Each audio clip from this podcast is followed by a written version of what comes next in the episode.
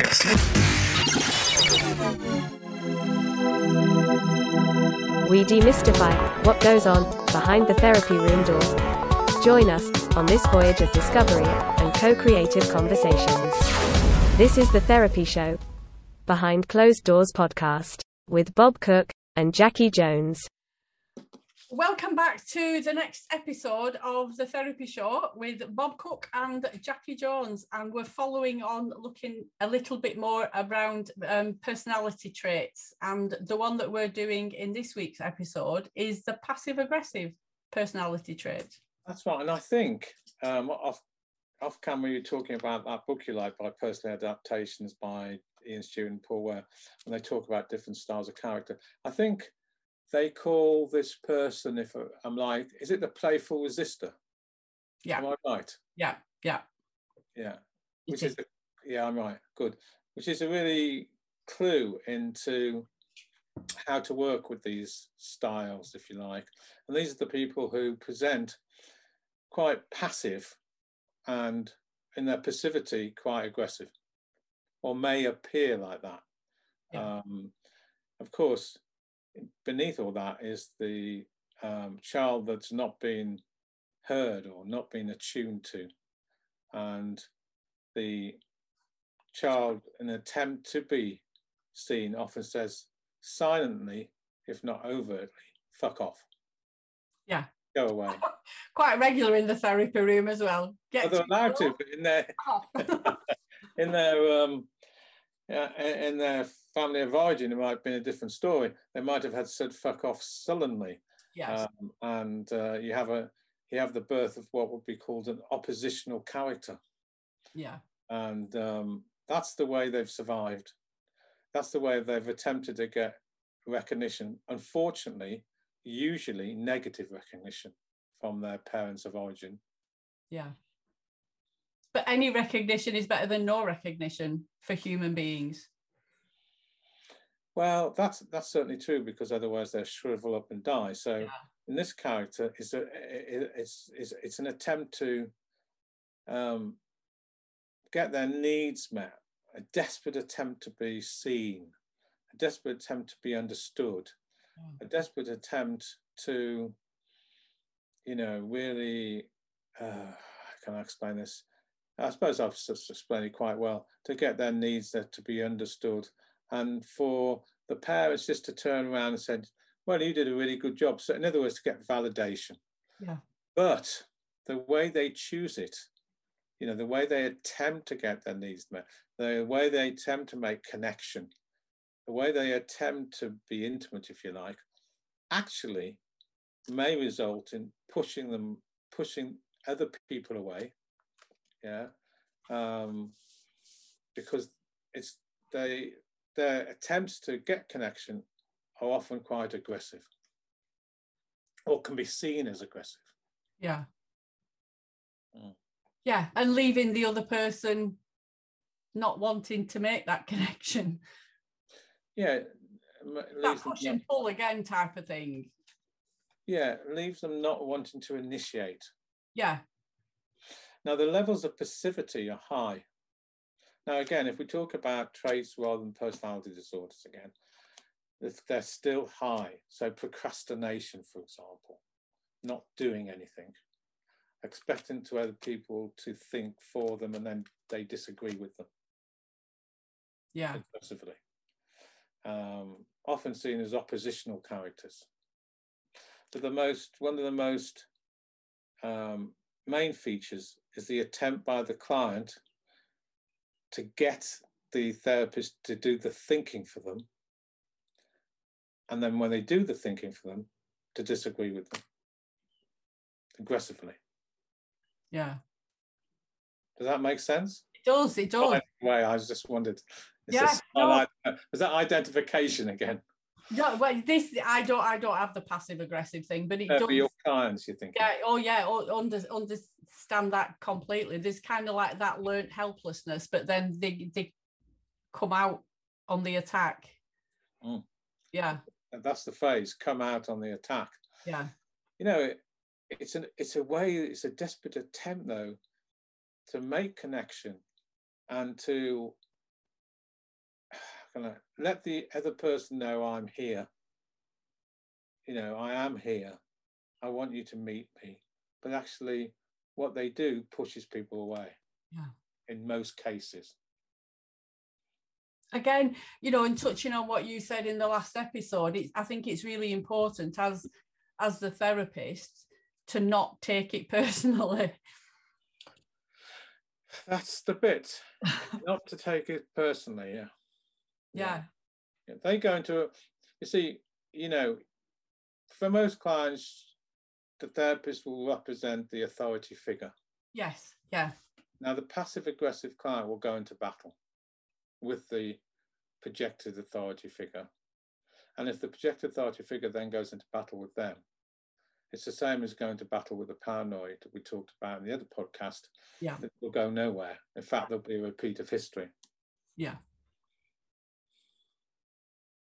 Oh. Yeah. And it's interesting. So, you know, that I know we spoke about it quite early on about the pacing of the therapy sessions and things. And I think sometimes you can tell by the response or the atmosphere in the room whether the pace needs to slow down a little bit, whether they're feeling under attack, or I don't know that you can see straight through them. You need to just tread water for a while in the therapy room sometimes, I think. Yeah, because they will seek out what is called in TA negative strokes. Yeah. Negative recognition, because that's been their diet as a childhood. Yeah. So they will scorn authority. They will be resentful of authority. They will go into sulky behaviour. They will induce the parent, i.e. the therapist, in some way to push them away by this so-called, in inverted commas, bad behaviour. Yeah. Which again is a protection mechanism. And you're right. And you know, passive aggressive clients who have grown up with that way of an attempt to get strokes or recognition are very good at promoting these battles with their therapists. Mm. Because if you trace it back to their history, that's exactly what they did with their parents, because they didn't get the validation, they weren't met, they weren't understood. So fuck you then, I'm gonna act out, and then you will bloody see me. Yeah. and you'll bloody see me, and then I won't actually take these strokes in the first place. Yeah, because I don't want them. Because I don't want them. Yeah. Yeah. So you go around in this sort of you know. That's a wonderful example of it, what you just did then, Bob, is literally the arms crossed, whatever it is, that is literally what I think you would see in a therapy room. It's yeah, I don't want it anyway. Don't want it anyway. That's exactly it. And that's their frame of reference. So they play these battles to get validation, et cetera, and when they get it, they push it away because they don't need and they don't want it. And then you've got the whole process goes around again. So you've got these repetitive behaviours, which we call games in transaction analysis, which, you know, is an attempt maladaptively to get their needs met. It doesn't actually work. But it actually works to a certain level in their childhood where they got some levels of recognition. Yeah. And they attempt to enact the same process out in life. And of course, in relationships, then the problems really start. Do you find that sometimes there's a fine line in the therapy room of buying into it, into the adaptation and playing that part, and not buying into it? Is there a point where we need to play the game up to a certain stance so that the client stays in the room and keeps coming back? Well, it's interesting about this, because if you talk about games and behaviours, repetitive behaviours, there's many ways we can do that. One is what you've just talked about, where you may stay in the game and play the game out, and then see what's the script, the payoff that they actually take, and then actually do a bit of educative therapy and take it back to their early history. And you can do that. You can actually do some educative therapy before the games actually begin. But what you're talking about is staying in the behavioural. It is a fine dance, because the problem without moving to some educative therapy is that you may reenact its history. Yeah, but it is a fine line in playing it out so that it's familiar to them and they feel comfortable in the situation somehow, and refusing to do it and them upping the ante and playing an even bigger game somehow. You can do that. I think it's a bit of a trap though, because they'll be better at it than you. Oh, yeah. So I tell you, a good way to work, I think, clinically with people with this type of ways of defending is through humour. Because if you can get to their playful child, this is why I think Ian Stewart and Van Joy's nicknamed this type of character playful resistor, is because if you can use your own humour to bypass those defences of resistance, yeah, and get to the child which has been not validated or not met, you know, then I've always found that a really good channel. Now, I've naturally got good humour, but I don't think of using it as a technique. But I do think, interestingly enough, clinically, that with this type of client, using my humour as a way to, or a channel, if you like, to get to the energy which is often quite blocked in the child part of the person, is a useful and a technique that is effective. Yeah, I can see that, yeah. If you go the other way and get caught up in that sort of battle you were talking about earlier, you've lost. Yeah. If you can get to the part of the child, in other words, the part underneath the coping mechanisms or defences, in a way they'll allow you in and a way they'll engage with you, you're more likely to get to the part of them which is being so hurt. In a safe way, yeah. They won't feel. Yeah, is quite a safe way. Yeah. You know, the paranoid might feel tricked by humour, which isn't. I didn't say that in the last podcast, but I think the style of character comes from this sort of passive-aggressive process. Often feels engaged by humour. They don't go quite to the same levels that the paranoid person does. Yeah. I've always found that a good way to work with these people in a safe way, to reach what often is called in the books the inner child. Yeah. Which really means the vulnerable younger part of the self. Yeah. Yeah. Yeah. No, I can see that working. I can also see you doing that in a therapy room as well, Bob. Yeah. Yeah. Because humour, I like humour. Yeah. Now, it's an interesting one, humour, just sort of touching on that this moment, because, you know, you're on a fine line again, because you're after engaging with the child that's been so hurt. That's why they pull these defences up in a safe way, quite correct. But if they feel in some way that you're laughing at them rather than being with them, yeah, you'll reenact history. Yeah. If they feel like they're being ridiculed or made fun of or anything, yeah. So humour's okay, I think, from a thought-out place. If that makes sense. Yeah. Could people call that technique? Maybe.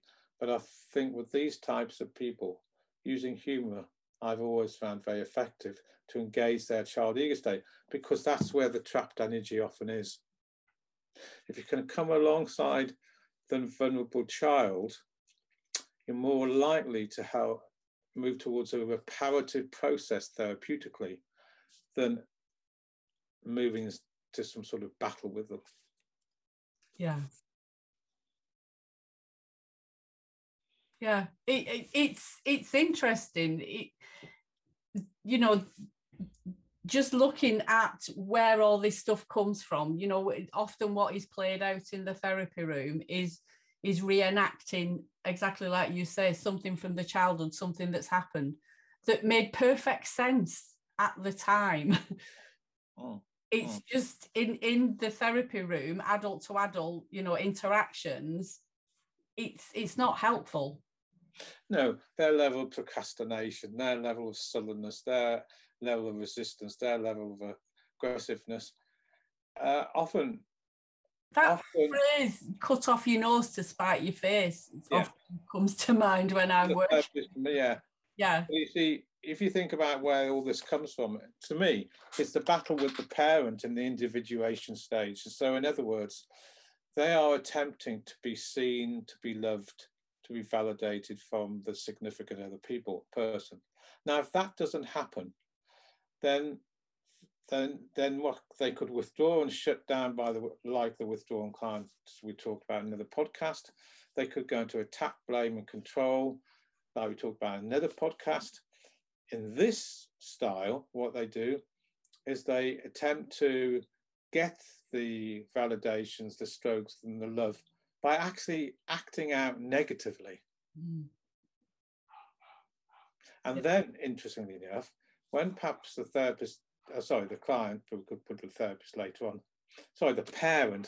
rather than the parent in their earlier history does then attempt to meet them, they then push them away because it's like it's too late in the framework.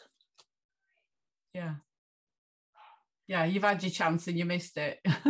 Yeah, they don't allow the parent to even go anywhere near their hurt places because it's too late. Yeah, and then they go around in this circle we talked about earlier. Yeah. So it's a very sad, tragic tale, I think, because it's an attempt to get a different type of parenting. However, when that different type of parenting came along in their early history, it was too late for them, and they pushed them away from a very hurt place. Yeah. So for the therapist to get to that child and engage with them and validate them so they got a different reparative experience has to be done with patience, gentleness, and in a safe place. Yeah. It's not straightforward therapy, this isn't, because if the problem is if you buy into their attacks or their control mechanisms or their procrastinations or their passive behaviours or their aggressiveness and move into that sort of control battle, you'll lose out, you'll repeat history. You have to, and this is why humans, I think, quite a safe option. Find a way to engage with the hurt child, and that's easier said than done. Yeah, but again, you know, as you're talking, I'm visualizing what I would do with my kids or my grandson if he's having a strop and, you know, sat quite close with his arms full. It is that tickling, that bringing them out of themselves. Forget the mood that you're in. Let's look at this over here, and that, you know, distracting them somehow. Mm. That's how I see that connecting with the humour bit. It's a distraction. Let's get away from the heavy stuff and let's look at something less deep. Let's engage that connection. Let's engage that hurt part somehow. Yeah. So. It's if you see the therapy as the client's vain attempt to get a different type of, you can even look at it like this, a different type of parenting, which attunes to them, counts for them, and attempts to understand them, then I think you're on to more of a winner. The problem is what we said earlier on the podcast, is that if you buy into their negative threats, their intimidation, their passive resentment, their sullenness, you'll reenact history for them. Yeah. Which again is why it's really important a lot of the time for therapists to have supervision to talk about the impact of seeing certain clients on them. Again, I talk a lot about fine lines. There's a fine line in not taking it personally and not being invested in the therapy. If we're invested in the therapy with the client, then sometimes we do take things personally. Well, actually, that is true because we're all human. However, or stroke and, if we have enough therapy and supervision ourselves, I hope the investment is in exactly the opposite. In other words, the investment is staying out of these power battles. Yeah. But of course, I think we often need our own therapy to do that. Yeah, yeah. And when I say the investment, I meant, you know, the investment in the therapy session and wanting the best for the client. I am invested in each and every one of my clients in one form or another. And in doing that, I open up the potential for taking things personally. Yeah. And the other thing, of course, is they want you to be invested and they don't want you to be invested. Yeah. So, you know, one thing when we talk about passive, the passive part of this type of the character we talk about, I want to go back to something which is really fundamental, and that is they will want to manipulate you or hypnotically manipulate you to do the thinking for them. Mm. So they then can reject it. Yeah. Now, that's a really interesting one because it's very, very important in the end that they do empower themselves and grow up and don't stay infantilized and caught in this passive-aggressive battle they often are. So how does a therapist do that? How does the therapist go to a place where they're encouraging the person to think